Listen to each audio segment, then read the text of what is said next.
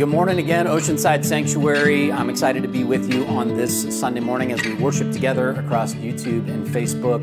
Uh, it's good to see you. It's good to see you every week when we pop into the Facebook comments. And so today, as I am unpacking the first installment in our new teaching series called Why Church, I just want to encourage you, as usual, to jump into your Facebook comments and say hello to each other, encourage each other, uh, offer to pray for each other.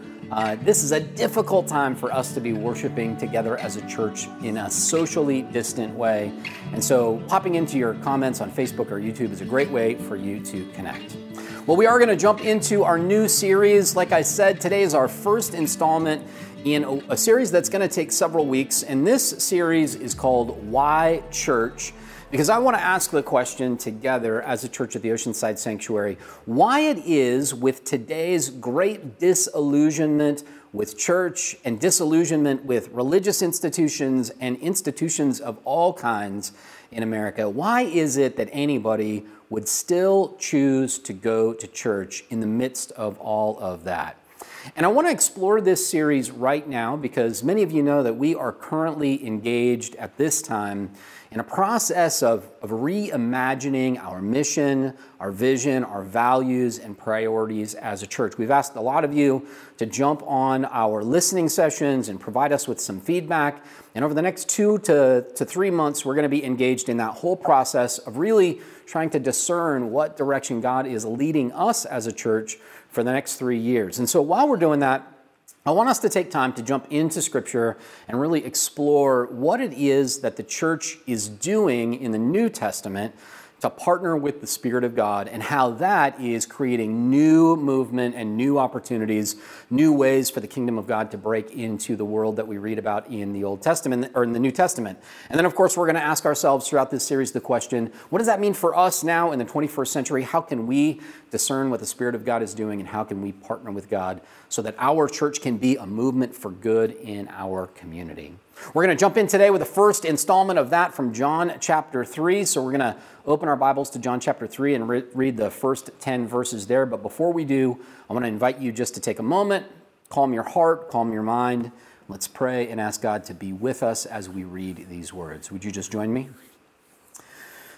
God, we thank you again for this opportunity to come together this morning. We ask that as we read from the Gospel of John, that you would speak to our hearts that we would gain a sense of how your Spirit is moving in our lives as individuals, as families, and as a congregation at the Oceanside Sanctuary. We ask that you would really teach us how to partner with what you're doing in our communities, in our neighborhoods, in our workplaces, and in our schools, wherever you put us. We ask that you'd make us people who are ready to act with our will in a way that partners with the good things that you're doing in people's lives.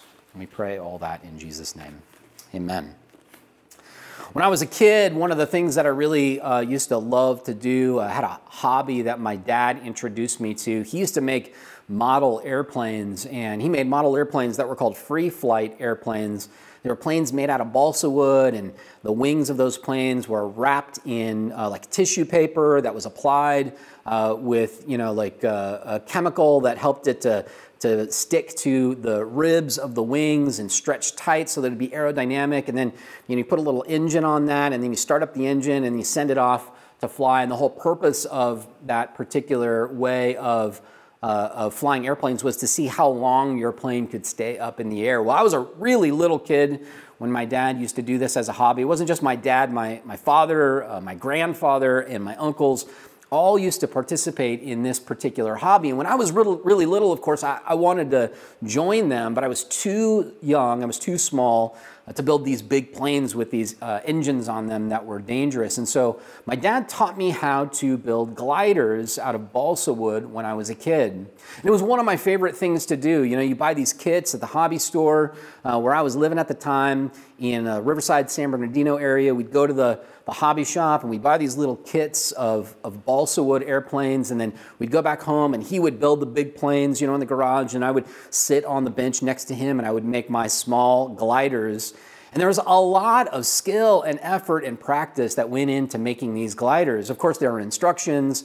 You'd have to like, you know, cut out the balsa wood in exactly the right shape, and you'd have to sand it down so that the wings were in a perfect aerodynamic airfoil so that it would produce lift when the when the glider was was flying through the air. And you'd have to glue it all together and you'd have to pin it together until the glue dried and you'd have to do it to make sure everything was straight and perfectly aligned. It was one of those really perfect hobbies for me as a kid because I, I was very detail oriented and really like to build things but one of the frustrating things about building these gliders is you know as a kid you would pour all of this time and effort and and, and work into making these models. And then you'd pack up one Saturday morning, you'd go out to a big field. Uh, you know, we'd go with my grandfather and my uncles, and we'd go to fly, and I'd bring a glider that I'd been working on, you know, usually for weeks until it was ready to go. And we'd go out to the field, and, you know, I was probably eight, nine, ten years old at the time when we would do this. And the idea is, of course, you know, you throw that glider in the air as high as you can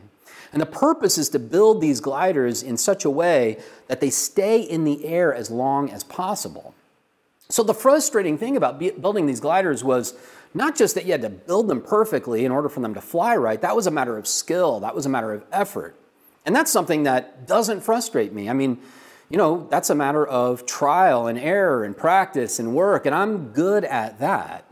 The hard part for me about flying those gliders was that once you threw it up into the air, the one factor, the one thing that determined whether or not your glider would stay in the air for a really long time or would just come down fairly quickly, that one difference, the one factor that made that difference was how much wind there was in that area at that time and what shape or what form that wind took.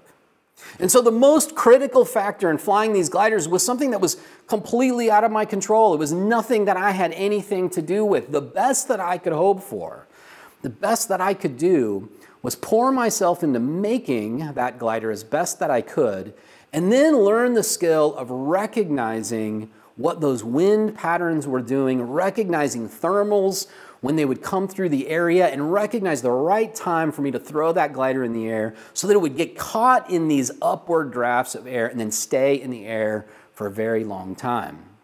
And I think that's often true of so much of our lives that we pour our effort and our work and our practice and our trial and our error into things that are really important to us, and oftentimes whether they fail or succeed ultimately depends on something that is completely out of our control. Today, I want to read to you from John chapter 3. We're going to read verses 1 through 10.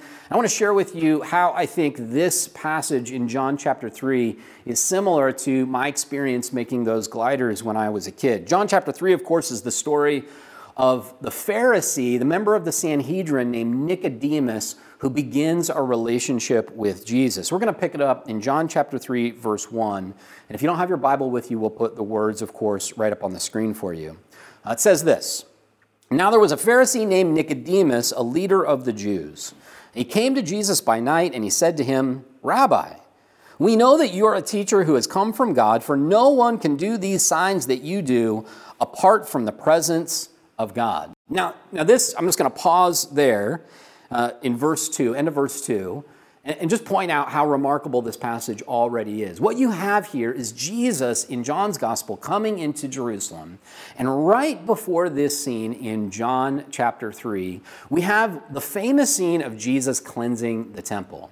So Jesus has, in the beginning of John's gospel, John's gospel moves very fast through Jesus' life. And right at the beginning of John's gospel, Jesus performs his miracle at the wedding where he, he turns the water into wine. It's one of the most famous miracles that we uh, remember from the Gospels. And then immediately after that, the next thing we know, Jesus is cleansing the temple. Now, this is that famous scene from the other Gospels where Jesus enters into Jerusalem and he sees the money changers and the money lenders in the temple essentially robbing the people right? Robbing the people when they come to perform their worship. And Jesus is furious about this.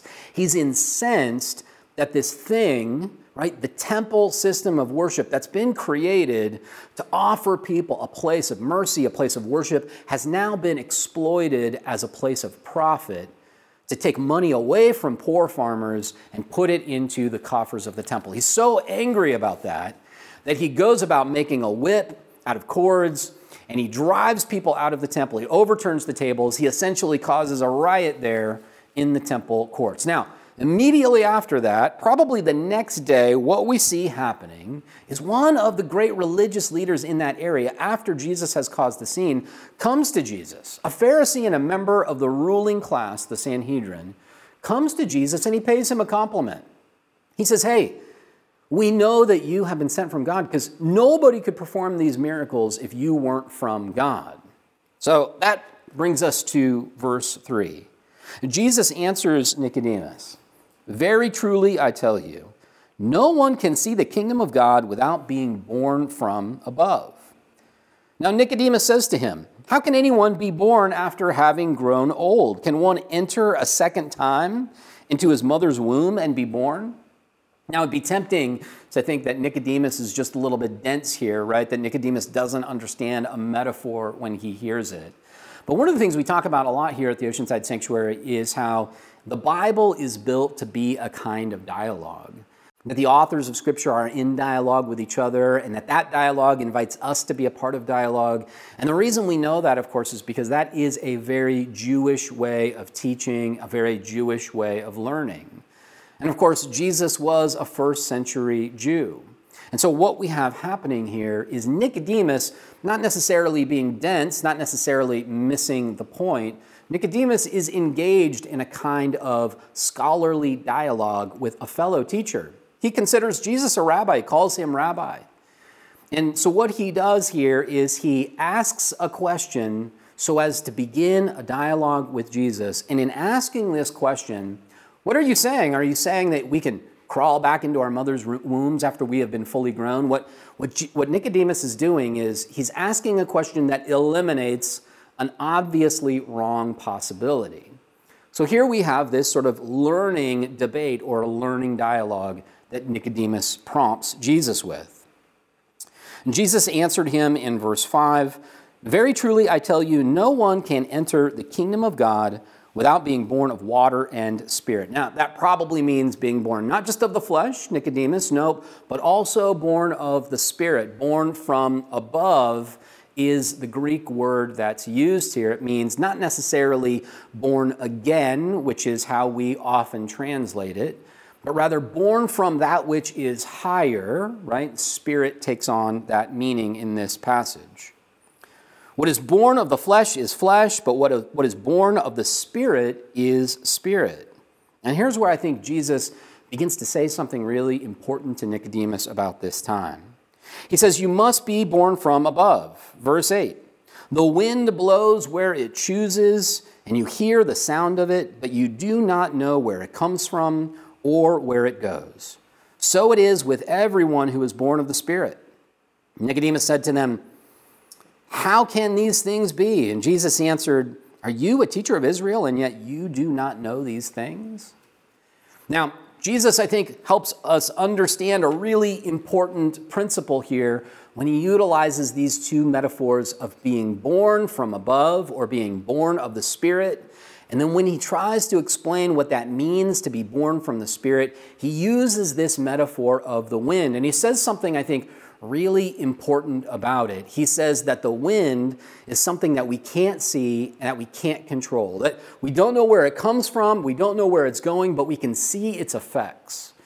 So just like, you know, when the wind is blowing and you can see the trees moving, you can see, you know, leaves blowing around, you can't see the wind itself, but you can see the effects it has. You, you may not know where it's coming from, you may not know where it's going, but you can see that it has real power, real ability to go somewhere and do something. Now, this is John, right? John's gospel is especially mystical in this way. John's gospel is the gospel that's very different than Matthew, Mark, and Luke, the gospels that we sometimes call the synoptic gospels because they're so similar. Those first three gospels are very fleshy. They are they're sort of born of the dirt. They're born of the earth. The Jesus that's depicted in Matthew, Mark, and Luke and John is a very fleshly Jesus, a very incarnational Jesus, a, a kind of down to earth Jesus. And that is a, a very Jewish kind of spirituality. But the Gospel of John is different. The Gospel of John is sort of the mystical gospel. The Gospel of John sort of offers an alternative view of Jesus that really utilizes a lot of these metaphors that begin to flesh out something higher, something more spiritual about who Jesus was. The Gospel of John is the gospel that begins with the famous sentence In the beginning was the Word, and the Word was with God, and the Word was God, right? Meaning Christ Himself. John is the author of the gospel who wants us to see this flesh and blood incarnation of God, not just as another person, but as a person who has been born from above by the Spirit, that there is something transcendent about Jesus. I love the way that Dorothee Sölle, the Lutheran uh, mystical theologian, describes mysticism. Sometimes, you know, when you hear that word mysticism, and when I say that the Gospel of John is like the mystical gospel, sometimes we think about sort of very esoteric things or uh, very fantastical uh, occurrences. But that's not really what I mean by that. Dorothee Sölle says that mystical simply means a kind of intuitive, emotional orientation to spirituality. And when she says intuitive, emotional, she doesn't mean emotional as a kind of pejorative, which is somehow, sometimes how we talk about it today. She means rather intuitive, emotional as that place inside of us that is capable of making decisions to act. In other words, mystical really means that part of us that energizes and enlivens our will, specifically our will to act in love towards others or towards the world. And this sort of puts John's gospel uh, in a different place than those who might approach their spirituality in a strictly intellectual way. And that's common for some traditions and some people because of their personality or because of the way that that tradition moves to sort of approach their faith in a strictly kind of analytical way that allows them to reason through their faith. And there's nothing necessarily wrong with that, but you can't act in love from a place of reason. Reason and intellect are just as likely to lead you to a place of destruction as it is to lead you to a place of love. And reason alone doesn't bring you to a place where you're able to act. Many people, and I know you know this is true, are able to reason themselves endlessly into a place where they're never able to act in any way at all. And so it's not so much that intuitive emotional is uh, bad. It's that it's different than a tradition of spirituality that is associated strictly with reason. It's also different than a tradition of spirituality that is primarily associated with an institutional organization of some kind. And of course, there's nothing necessarily wrong with that either. We need our communities, we need our groups of people who are acting in will toward love for others to be organized in some way, to make some sense about what they're doing. And so I know that there's a, a lot of lamenting these days about organized religion, but I love the saying that goes if you think organized religion is bad, you should try disorganized religion. So there's nothing necessarily wrong with organized expressions of faith. The trouble is is that you cannot institutionalize your way into acts of love. See, just like you can't intellectualize your way into loving, you can't institutionalize your way into it either. So, for that, for acts of love, for the will towards something good, you need that part of you to be enlivened, which has the ability to be decisive in a moment to make a decision for something that is loving. And Sölle calls that the mystical tradition of Christianity, that part of Christianity that puts us into contact in an encounter with God in such a way that our will is empowered to act in love. Now, What we have here in this story from John's Gospel in chapter 3 is John's way of illustrating that there was a moment in Jesus' ministry when Nicodemus comes to him and Jesus reveals to Nicodemus that the purposes of God were being revealed in this moment as a change or a shift or a transition from one mode of God's people to another.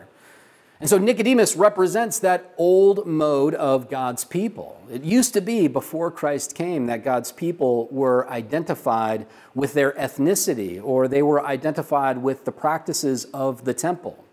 That's the old moment, the old model of the people of God. After Christ comes, of course, there is a new model of the people of God, and that new model is not associated with an ethnicity. Anybody of any ethnicity can now become a part of the people of God because of Christ. And it's no longer associated with the temple. In fact, 40 years after Jesus' time, that temple is utterly destroyed by the Romans, and God's people are scattered throughout the known world at that time. And so God's people are no longer shaped and identified with a place. Now they are identified with something else. They are dispersed throughout the world. And so there are two modes of existence for the people of God. And between those two modes of existence, we have a moment of change. And that moment is when God moves by God's Spirit to bring about something new.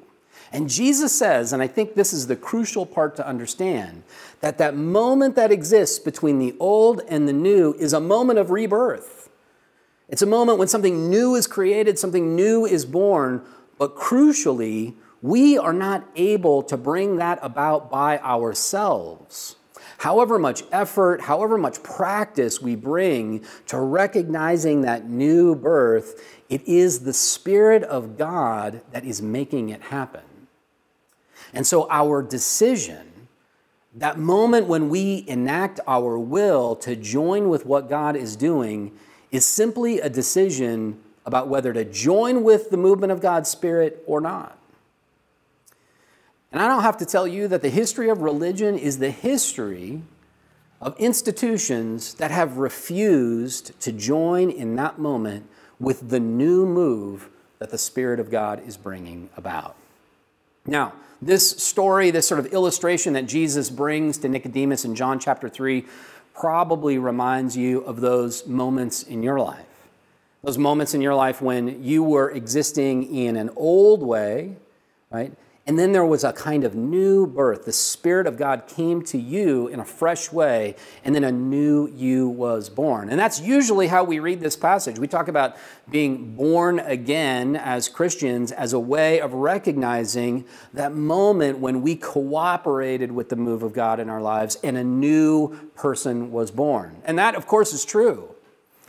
It's also true that these moments of newness, these moments of rebirth, these moments when the Spirit of God is uncontrollably doing whatever the Spirit of God wants to do, those, those moments don't just happen once in our lives, they happen over and over and over again throughout our lives. And in that sense, we have the opportunity as followers of Christ to learn to recognize those moments of birth again and again and again in our lives. But even more than that, those moments of birth don't just happen for individuals. Those moments of newness, those moments of rebirth happen for entire groups of people. They happen for entire families, like they did for Cornelius in the book of Acts. They happen for entire groups of people, like they do for the Gentiles who are now entered into the kingdom of God because they respond to that Spirit of God. They happen for entire cultures and entire societies. And we've seen that in the history of the church. As God's Spirit was doing something new in the church at a new time and bringing people into new expressions of what it means to follow God and bringing new people into fellowship with God. We see that throughout human history. And I think that now, at this time in our history as a church at the Oceanside Sanctuary, is another one of those times. And not just for us. I think that God is doing something fresh and new in our country, in our culture. And one of the ways that I suspect that God is doing a new thing right now is because there are more people than ever who are walking away from their churches. Now, it might sound counterintuitive to say God is doing a new thing because all these people are leaving, but I think that's exactly what's happening. And you might know this. You might know, for example, that in the United States right now, that the fastest growing group of religious demographics in the United States are those people who, on their census form, when the census asks them what religious tradition they identify with, they mark the box that says none.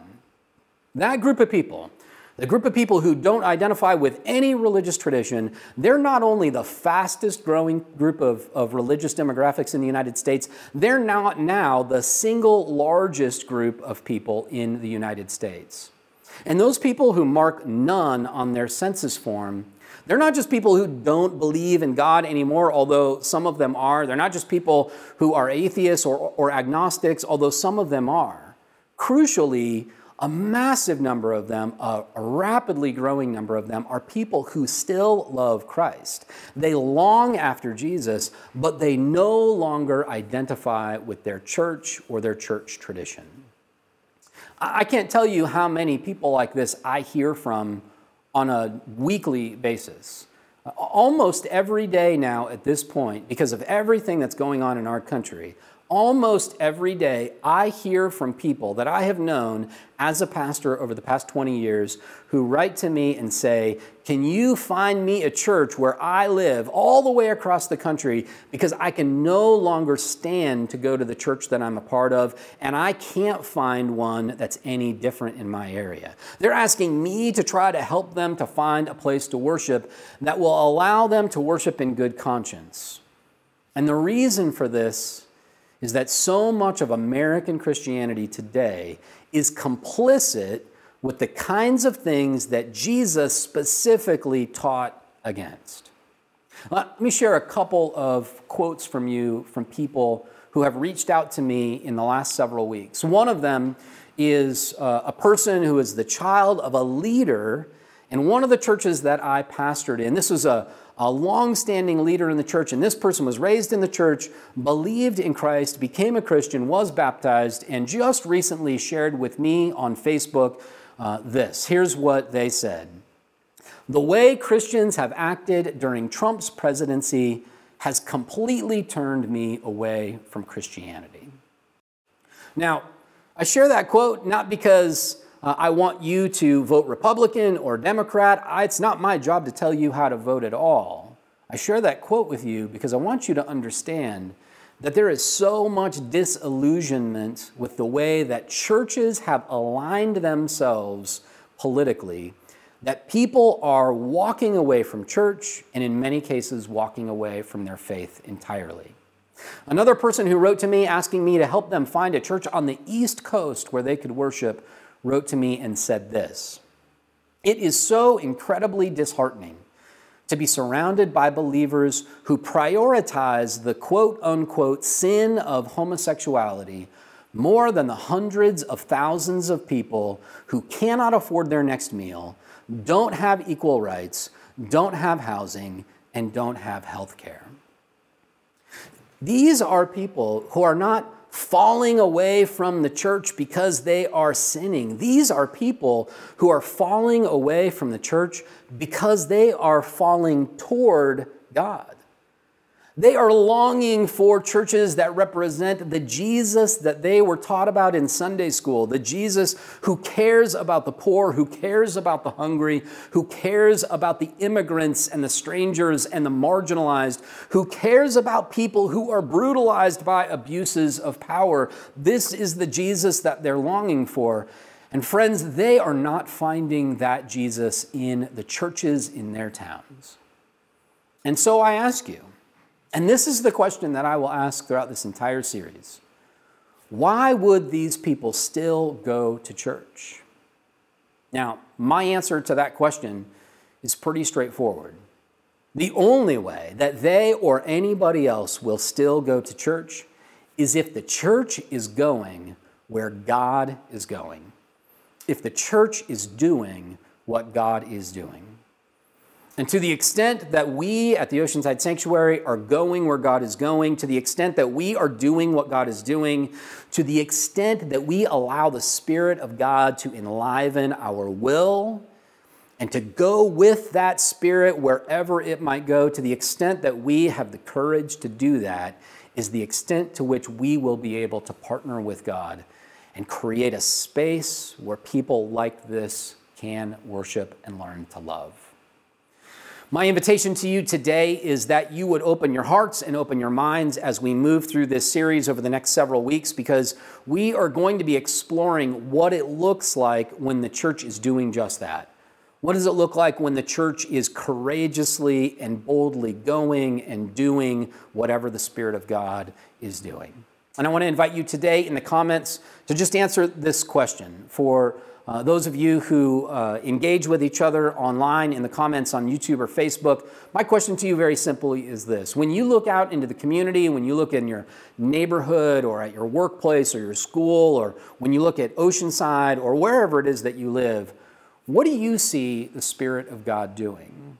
What are those good things, those peacemaking things, those righteousness producing things that are cropping up in your community? And when you look at them, you say, well, I don't know if that's Christian. I don't know if that's a church, but it really is good. And the answer to that is probably that God is in that somewhere. And we as a church simply need to recognize it, bless it, and partner with it in whatever way that we can. So I want to encourage you to answer that question. Where are you seeing the Spirit of God at work in your community around you? Why don't we go ahead and close with a word of prayer and then ask the Lord to go with us uh, not only this week, but also as we enter into this series and try to discern for ourselves as a church where God might be leading us in the coming years. God, we thank you again for this opportunity for us to gather, for us to open up uh, your passages of Scripture, for them to challenge us, to enliven us, and to encourage us as we seek to move forward and partner with whatever it is that you're doing in our community. As we do this, I ask God that you would give us eyes to see and ears to hear so that we might be able to move confident that you are leading us in whatever direction we're going. We pray all this in Jesus' name. Amen. Hey, everybody, if you are new to the Oceanside Sanctuary, we would love to connect with you. Fill out the connect form at oceansidesanctuary.org backslash connect and let us know a little bit about uh, a little bit more about yourselves and how we can get to know you better. We're in the process of defining our mission statement for the next three years, and we need your input. During this time, you're invited to offer and give us your input into what values, vision, mission, and priorities should guide our efforts through 2023.